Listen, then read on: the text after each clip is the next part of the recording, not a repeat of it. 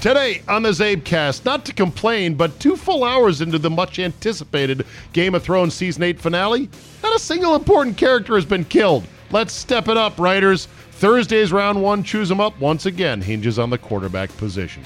All that plus, here comes the website, humanorgans.com. Bonus 1% Czabe is locked and loaded, so buckle up and let's go. Here we go.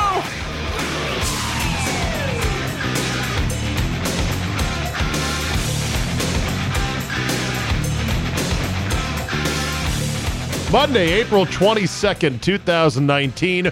Welcome to Draft Week, and yes, welcome me back from vacation. I welcome you back to the land of the free podcast. That's right, you're not getting charged anything for this one today. For those of you who are subscribers to Czabecast Premium, you got my musings from the rental car. Not five days last week, but four. I gave myself Friday off. And then I said, you know what? I'll do it later on on Friday. And then later on, I said, nah, fuck it. I'm on vacation. All this shit I had lined up to talk about, it's not going anywhere. I'll talk about it for Monday's podcast. And here I am right now. Before we get too far along, you knew this one was coming, didn't you? Yes, you did.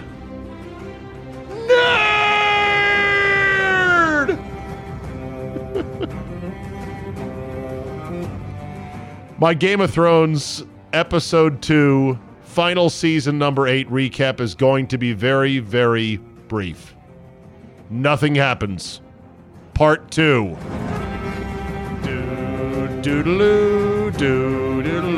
Oh, I'm sorry. Arya gets sex for the first time in her brief life, in her young life, and it, it and it looks like it's going to be the last time. Hell of a way to go, huh? You finally say, you know, I'm probably going to die, so you want a bone, Gendry? Sure.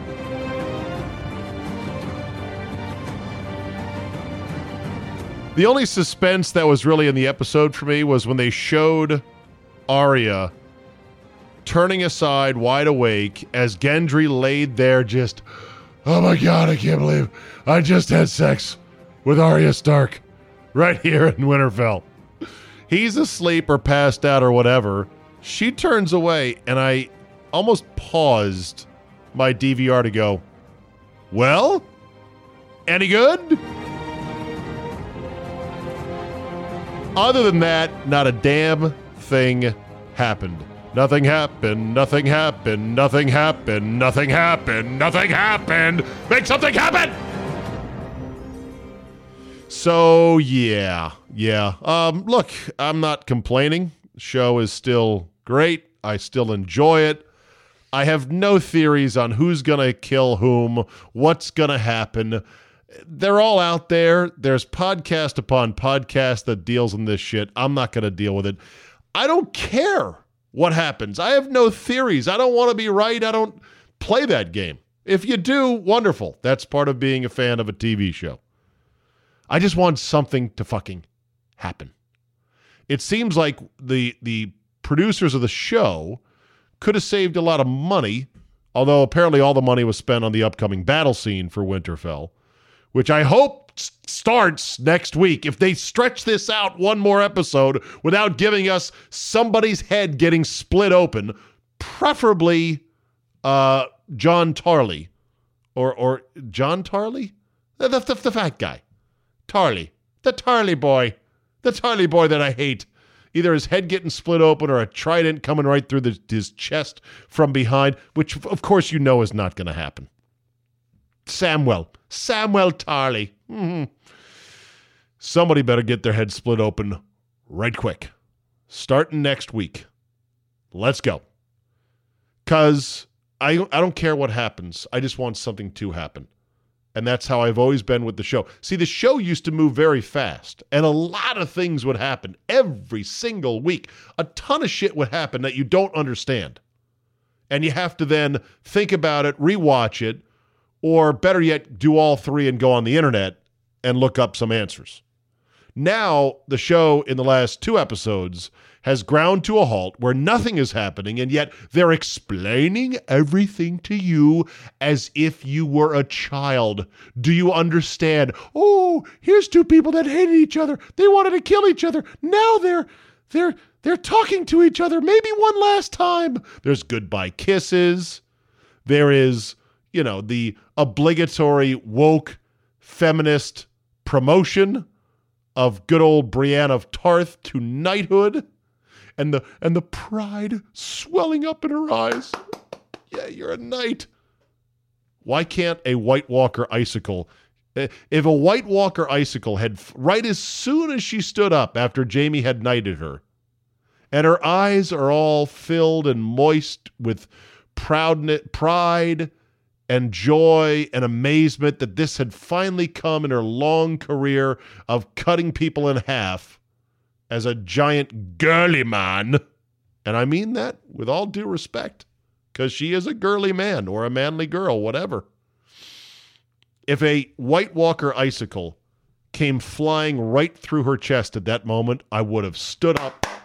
I would have cheered as loud as good old giant Torbane, Tor- Tormund Tormund Giant's Bane, who now we know how he got his name. Congratulations. oh yeah, no, I would have. Oh, how can you say that? That's so awful. Why would you want that? I want something to happen. Anything, preferably. Just let's go. We don't have time for this, okay? And there it is. Your six minute recap of episode two, final season number eight of Game of Thrones. Nothing happens once again, once again, once again. Oh, I want more Cersei too. Lena, Lena Headey, so fucking Getting me? Okay, there's your Game of Thrones recap right there.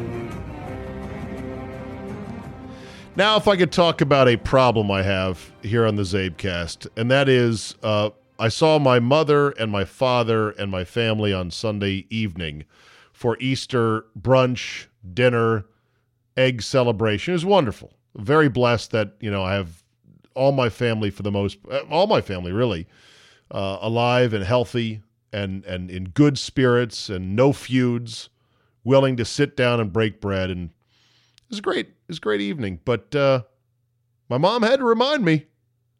Oh, I listen to you every day on the podcast. You're so funny, Stephen. Oh no, that's right. My mom, my mom's a subscriber. It was. It then dawned on me. I guess I don't want my mom listening to me talk about Game of Thrones and wanting to an ice spear to come right through the back of one of the most beloved female lead characters in the show? Well, what's my mom going to think of me if that's the case? It dawned on me this is my mom's way of saying, without saying, you should call your mother more often. and I'm going to definitely do that. Now, will it be enough to knock her off listening to this podcast? I don't know. She might still listen to it anyway which is fine. Thank you, mom, if you're listening. You know, a mother loves her boy. That's that you can't you can't take that out of them. Okay, uh, how about some sports, everybody? Would you like to talk some sports? Of course. Let's talk some sports. Let's talk about my Capitals, who came through with a resounding six nothing whooping of the Carolina Hurricanes on Saturday night. The nights all blend into one another this was a huge game. And it was great to see because Carolina was out shooting the Caps, but the Caps were just going, okay, yeah, all right, that's fine. Nice shot, nice shot. We got it. And bam, counterpunch. Boom.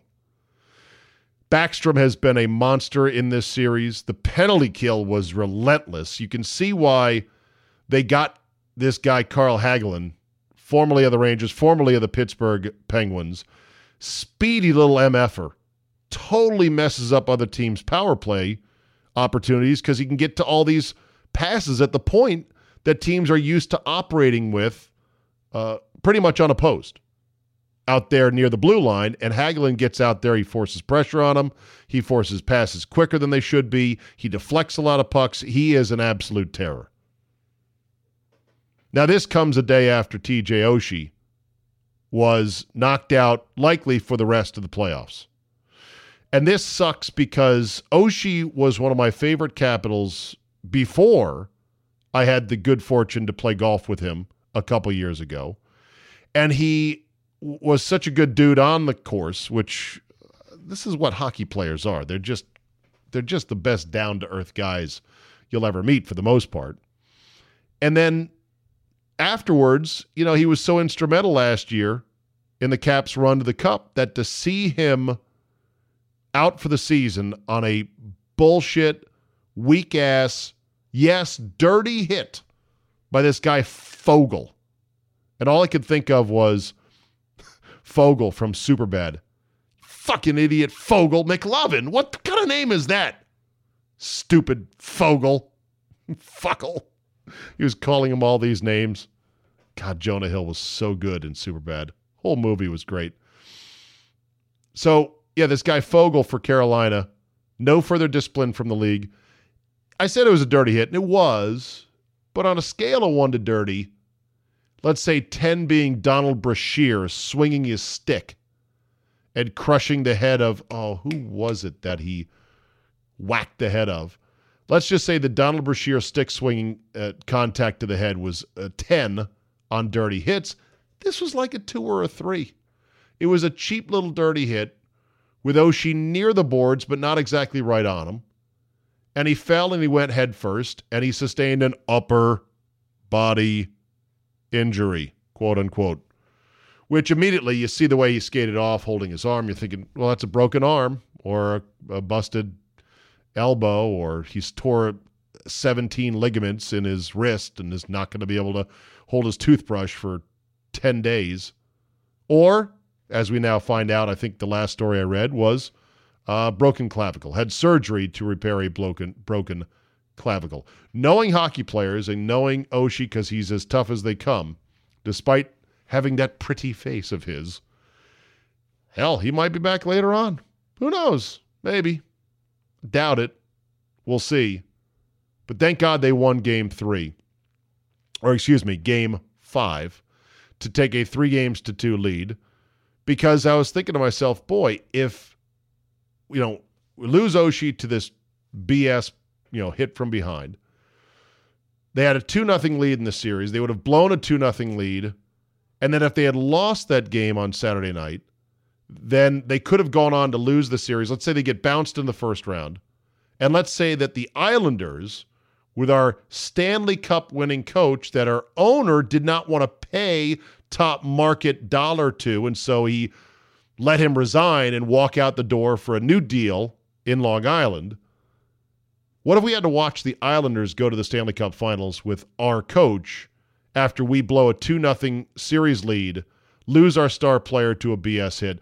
I said on Twitter this would mean we are back to full caps normal, which several capital jihadis, of course, took offense to. Man, you caps jihadists need to settle the fuck down. You really do. I'm not saying that I'm going to rip them. I'm not saying I'm just, oh, you'll be back on the bandwagon though if they win. I'm not off the bandwagon. I'm never off of it. Why do I got to defend my fanhood? And I'm not saying I'm going to rip them upside up one side and down the other on the radio. I'm just going to say, well, shit, that sucks.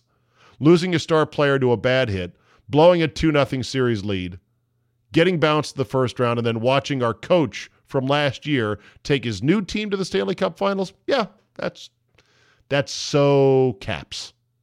Guess we're back to being who we are.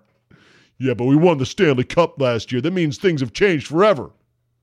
Well, they can never take it away. I don't know if it means things have changed forever.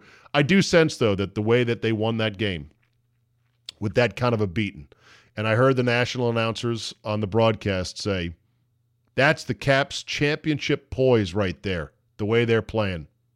I'm like, God, this is great.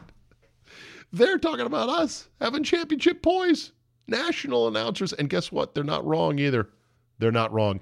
And cult hero Devante Smith Pelly, one of just a handful of African American, although he's Afro Canadian, I believe, uh, one of the handful of few black players in the NHL, journeyman guy who was just huge for the Caps in the playoffs last year in the Stanley Cup Finals. Cut this year because he just he wasn't any good. Was brought back after the Oshie injury and gave the team a huge lift. That was awesome to see. So it's all good for now in Capsland. We'll check in with you after game number f- six on Monday night. Oh, and uh, one more thing about the Caps and oh, what was my one more thing about the the Capitals? Oh yeah, I watched it on my my tablet in my hotel room using the NBC Sports app.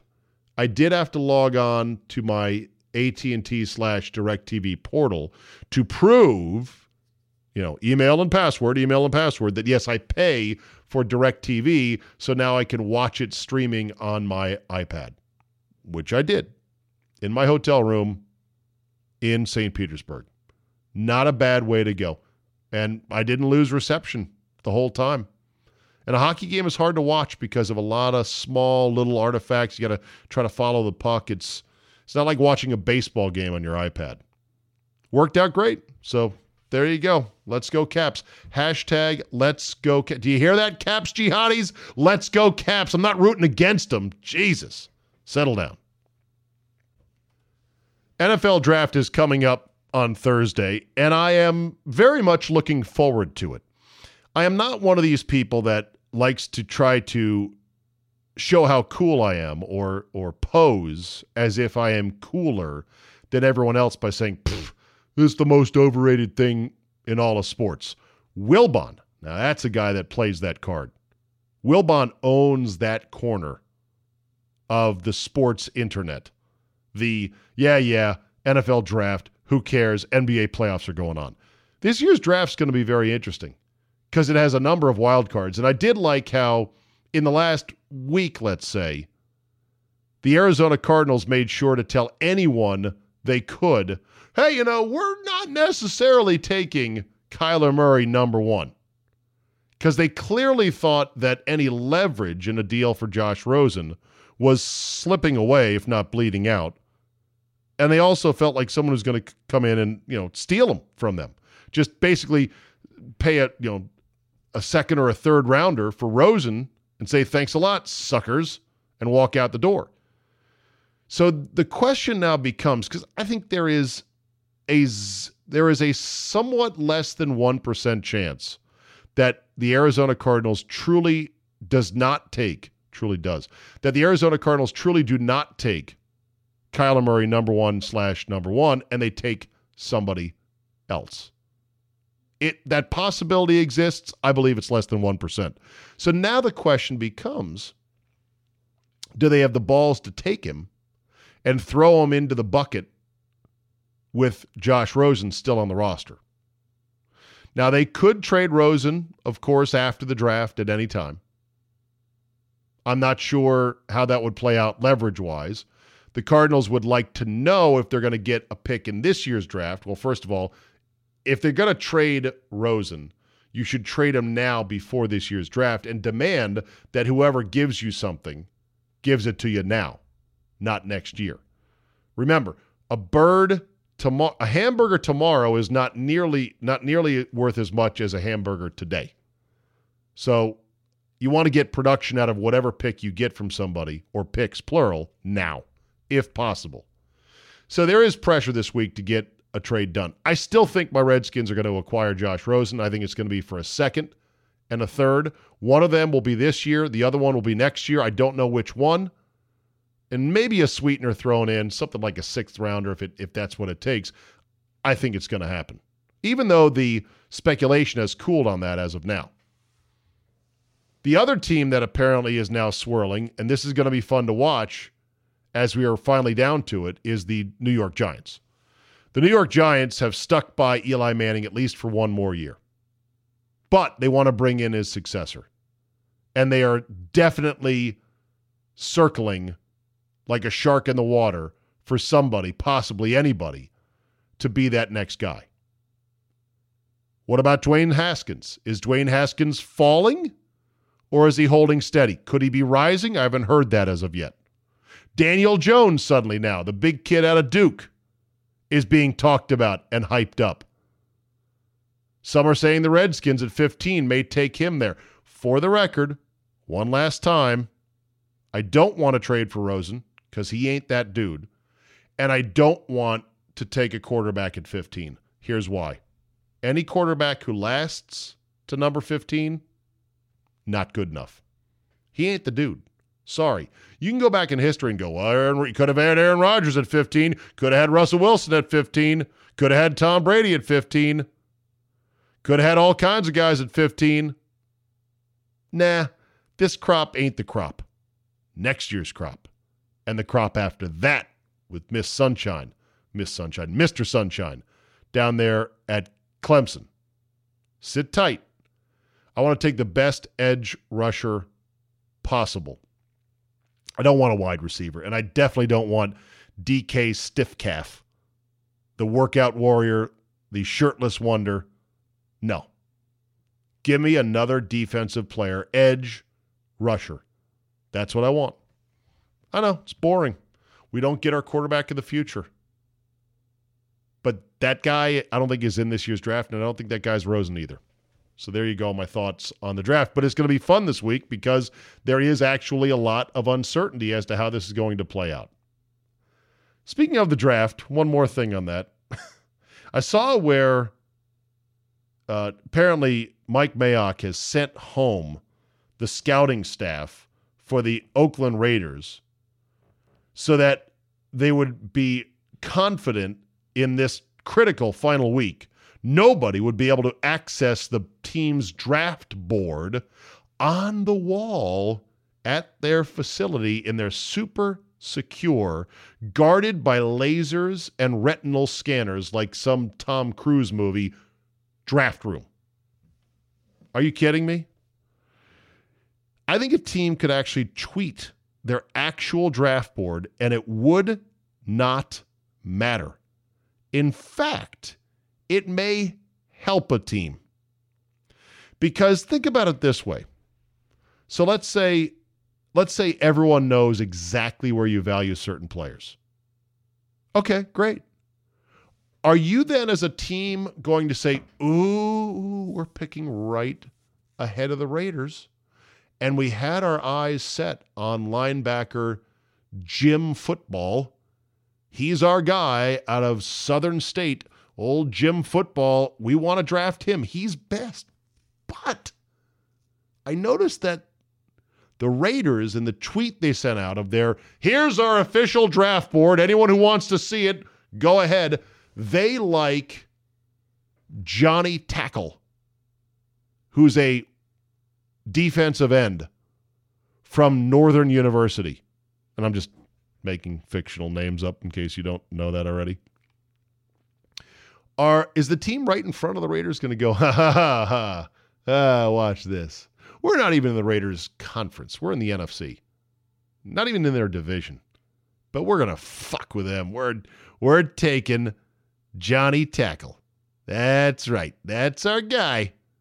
We got Johnny Tackle. What you gonna do now, Raiders? Uh, hey boss. Didn't we want Jimmy Football instead? I thought he was our guy. Thought he fit our needs. Yeah, no, no, no. No time for that. The Raiders were dumb enough to tweet out their draft board. We're going to fuck with them. We're going to take their guy. Now I know what you're going to say. You say, Czabe, you're being ridiculous. You're oversimplifying it. And of course, you don't want to tip your hand as to who you like because later on in the second and third rounds, when other teams are saying, ooh, they also have this guy, you know, pretty high up there we want to take him first, then that could hurt the Raiders. Okay, it could. But guess what? Let's say the Raiders have a player on their draft board who is who they rate as a second rounder. Another team really likes that player, but they only have him rated as a third rounder. It's possible the other team would see your draft board, know that you like that guy, and then frantically start throwing picks at you to trade places because they've got to go up and get that guy. And let's say that even though, yeah, this guy is listed uh, as our second round pick and this is kind of who we'd like to target, we're not totally in love with him. We also love this player, this player, and this player. So if Team B is going to give us two extra second rounders to move up, fuck, come get them. In that case, tweeting out your draft board could actually help you. Net net is it doesn't fucking matter. Every team is wrapped up in their own shit. They're worried about supplementing their own team. But it does make for great chatter. It does make for great hype about, oh, yes, so secretive. The Raiders have sent their scouts home. They've locked the draft room. They're not going to let any leaks get out of their building. To which I say, why don't you not put it up on the board? Like, why don't you just put it on someone's laptop, maybe an Excel spreadsheet, put a password on it. Maybe they put a password on the folder that's got the thing that's password protected. You, you know, Mayock could be the only guy that has it. Just let him have it. He'd be the only guy.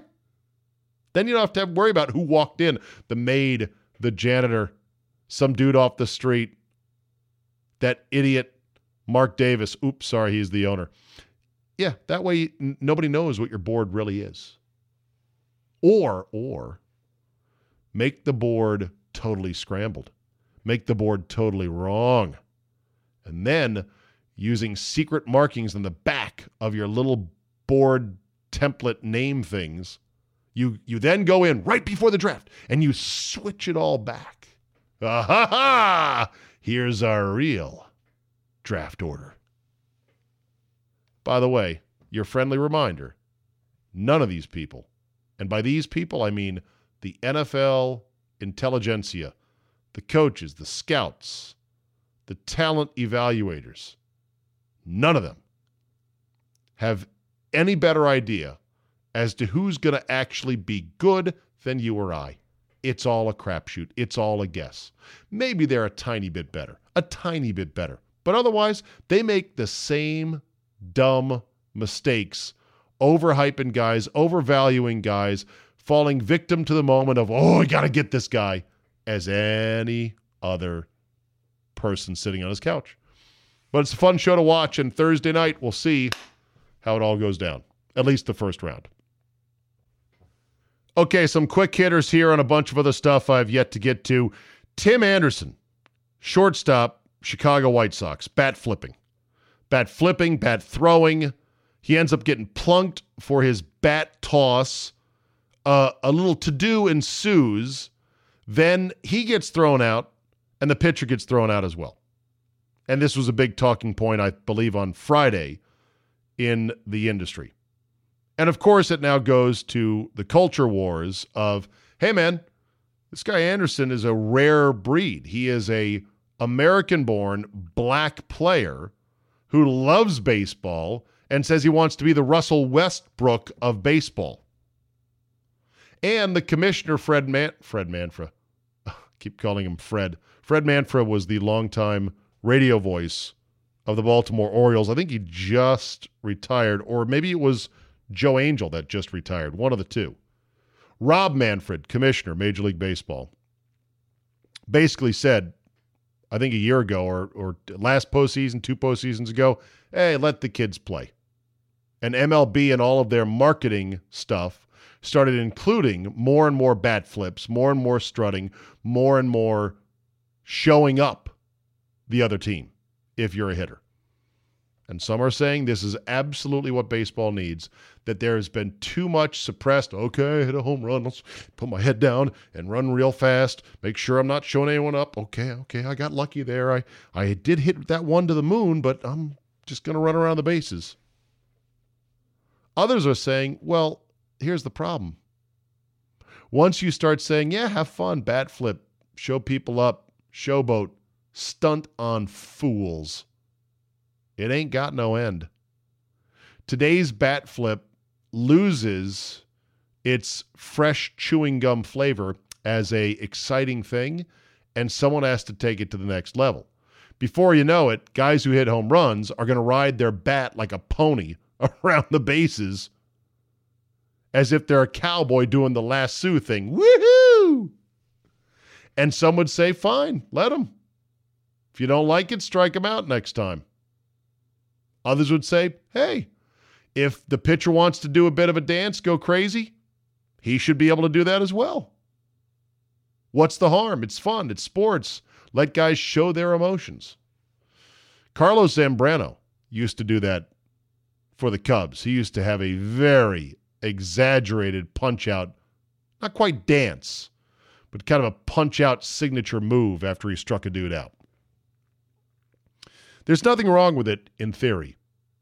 If it stays, I should say, in perspective. But Tim Anderson bat flipping like that on a Wednesday game, Tuesday game in April, eh, I don't know, man.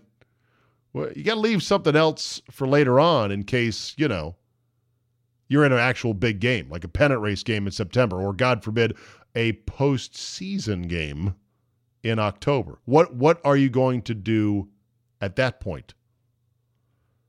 The other thing about baseball is that it's a game that humbles you.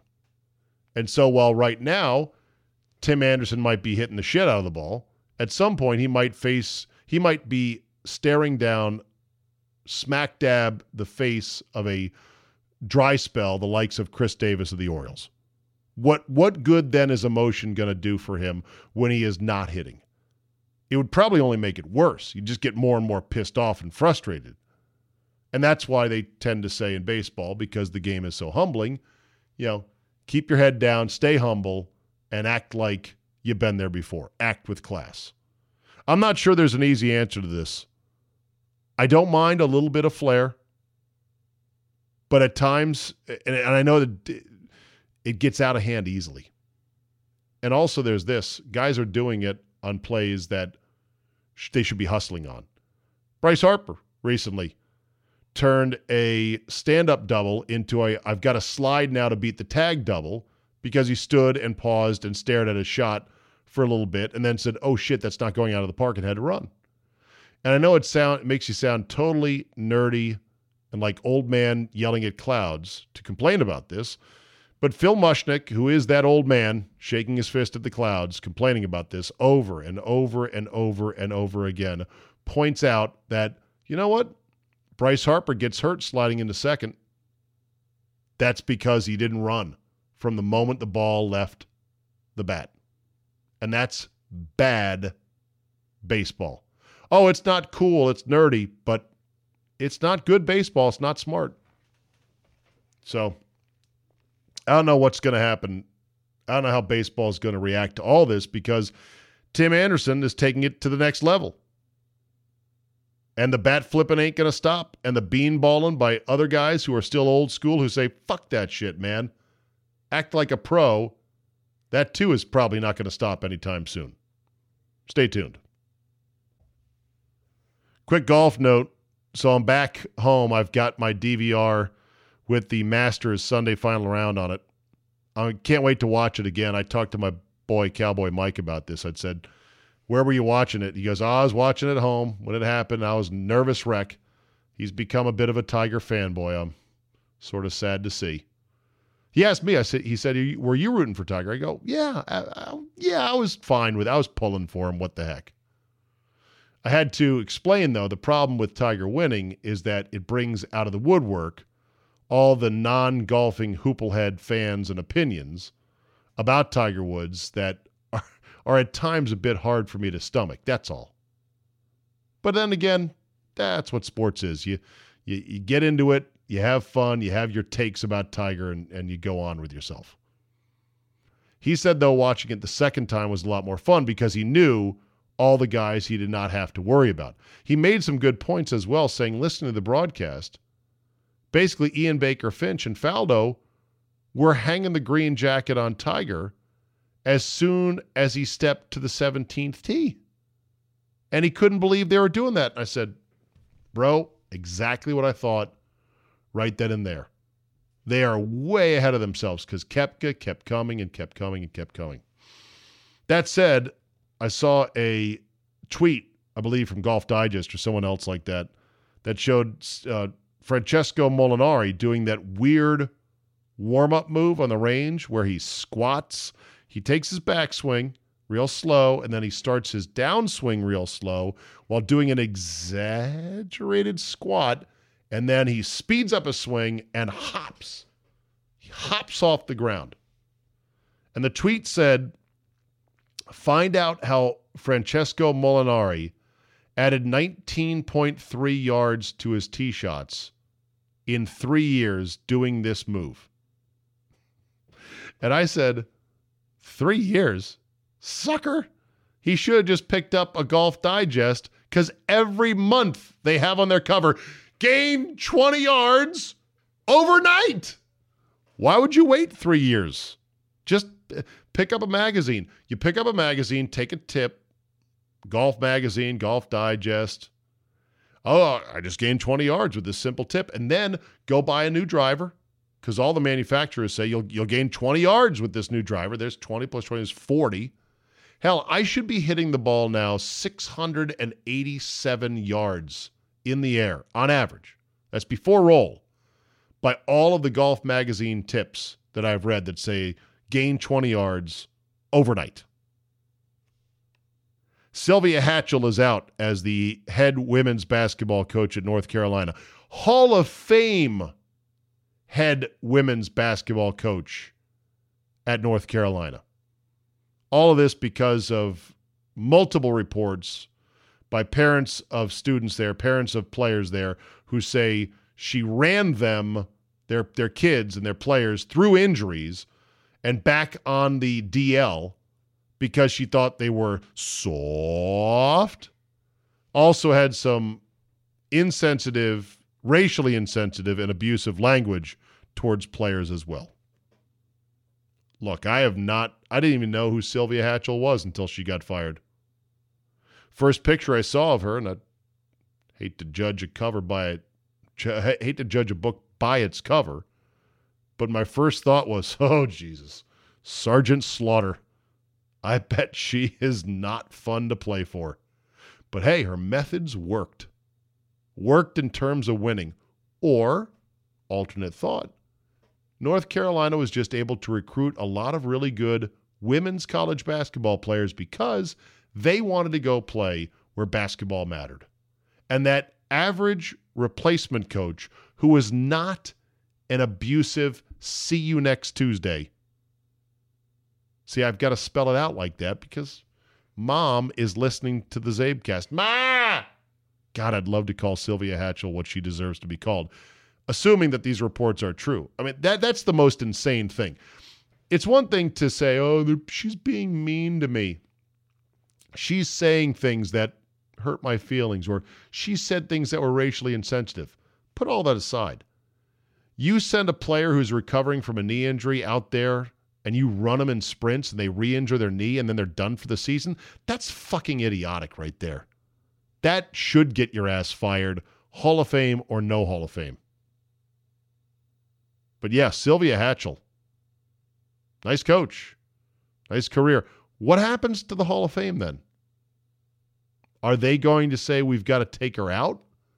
Because, you know, racial sensitivity is all the rage. The first ever 3D printed heart, human heart, made out of actual living cells, has been achieved. Absolutely fucking amazing. But then again, something that I read about five years ago, maybe 10, talked about on my show and it's an and, and the actual first of all this printed heart it doesn't work. And it's smaller than a actual human heart. I think it they said they made a replica of a human heart using actual cells and tissues and a 3D medical printer. So they assembled this thing using a a printer that squirted out living cells that organized into a actual human heart a replica of the human heart that was scaled down to the size of a rabbit. And also, this is uh, important to note, didn't actually work. Like they're still trying to figure out how to make the heart then have the muscles respond and to pump and contract and do the things they need to do for it to be a working heart. But as I've said about every robot that you see a video of on Twitter, this is the worst 3D printed human heart we're ever going to have. They're only going to get better from here forward. And that's both an amazing thing and a frightening thing as you start to think about the ramifications of okay, let's fast forward 20 years or 30 years, and we can now print human hearts using spare material, spare cells, spare whatever, and just throw a brand new heart into somebody. How much is that going to cost? Is it covered in your HMO? Who gets one? How big can they be? How fast can they be? Can you have elective heart surgery? Let's say you've got a perfectly good heart for the most part, but you want a super heart because you're an athlete. You want like a secretariat heart. And there's some lab that specializes in building super hearts. And for a price, they don't accept insurance, but for a price, they'll print you a heart that was larger and pumps blood better and more efficiently than your actual currently operating heart. What are the ethics of that? How will we test for that when it comes to sports? How will we adjudicate? Well, you, you can't have a guy as an athlete. He's got a he's got a su- supercharged 3D printed heart for God's sakes. It's a hell of a thing, though. All right, that'll do it for me today. It's great to be back in the saddle again. Nothing happened. Nothing happened. Sorry for that six minute Game of Thrones review. I know many of you do not watch the show, have never watched the show, and are not going to watch the show. So hopefully you skipped through it. Or better yet, hopefully I was entertaining enough that ah, you stuck with me anyway. Again, that'll do it for me today. Good to be back in the saddle. Big week ahead. Draft on Thursday. A lot of rumors and lies and skullduggery is coming up in the next couple of days, and I can't wait to chronicle all of it as we head towards Thursday. Hockey playoffs in full swing, NBA playoffs getting good as well. So we've got plenty to talk about as springtime is here, everybody. Thanks for listening, and we will see you next time.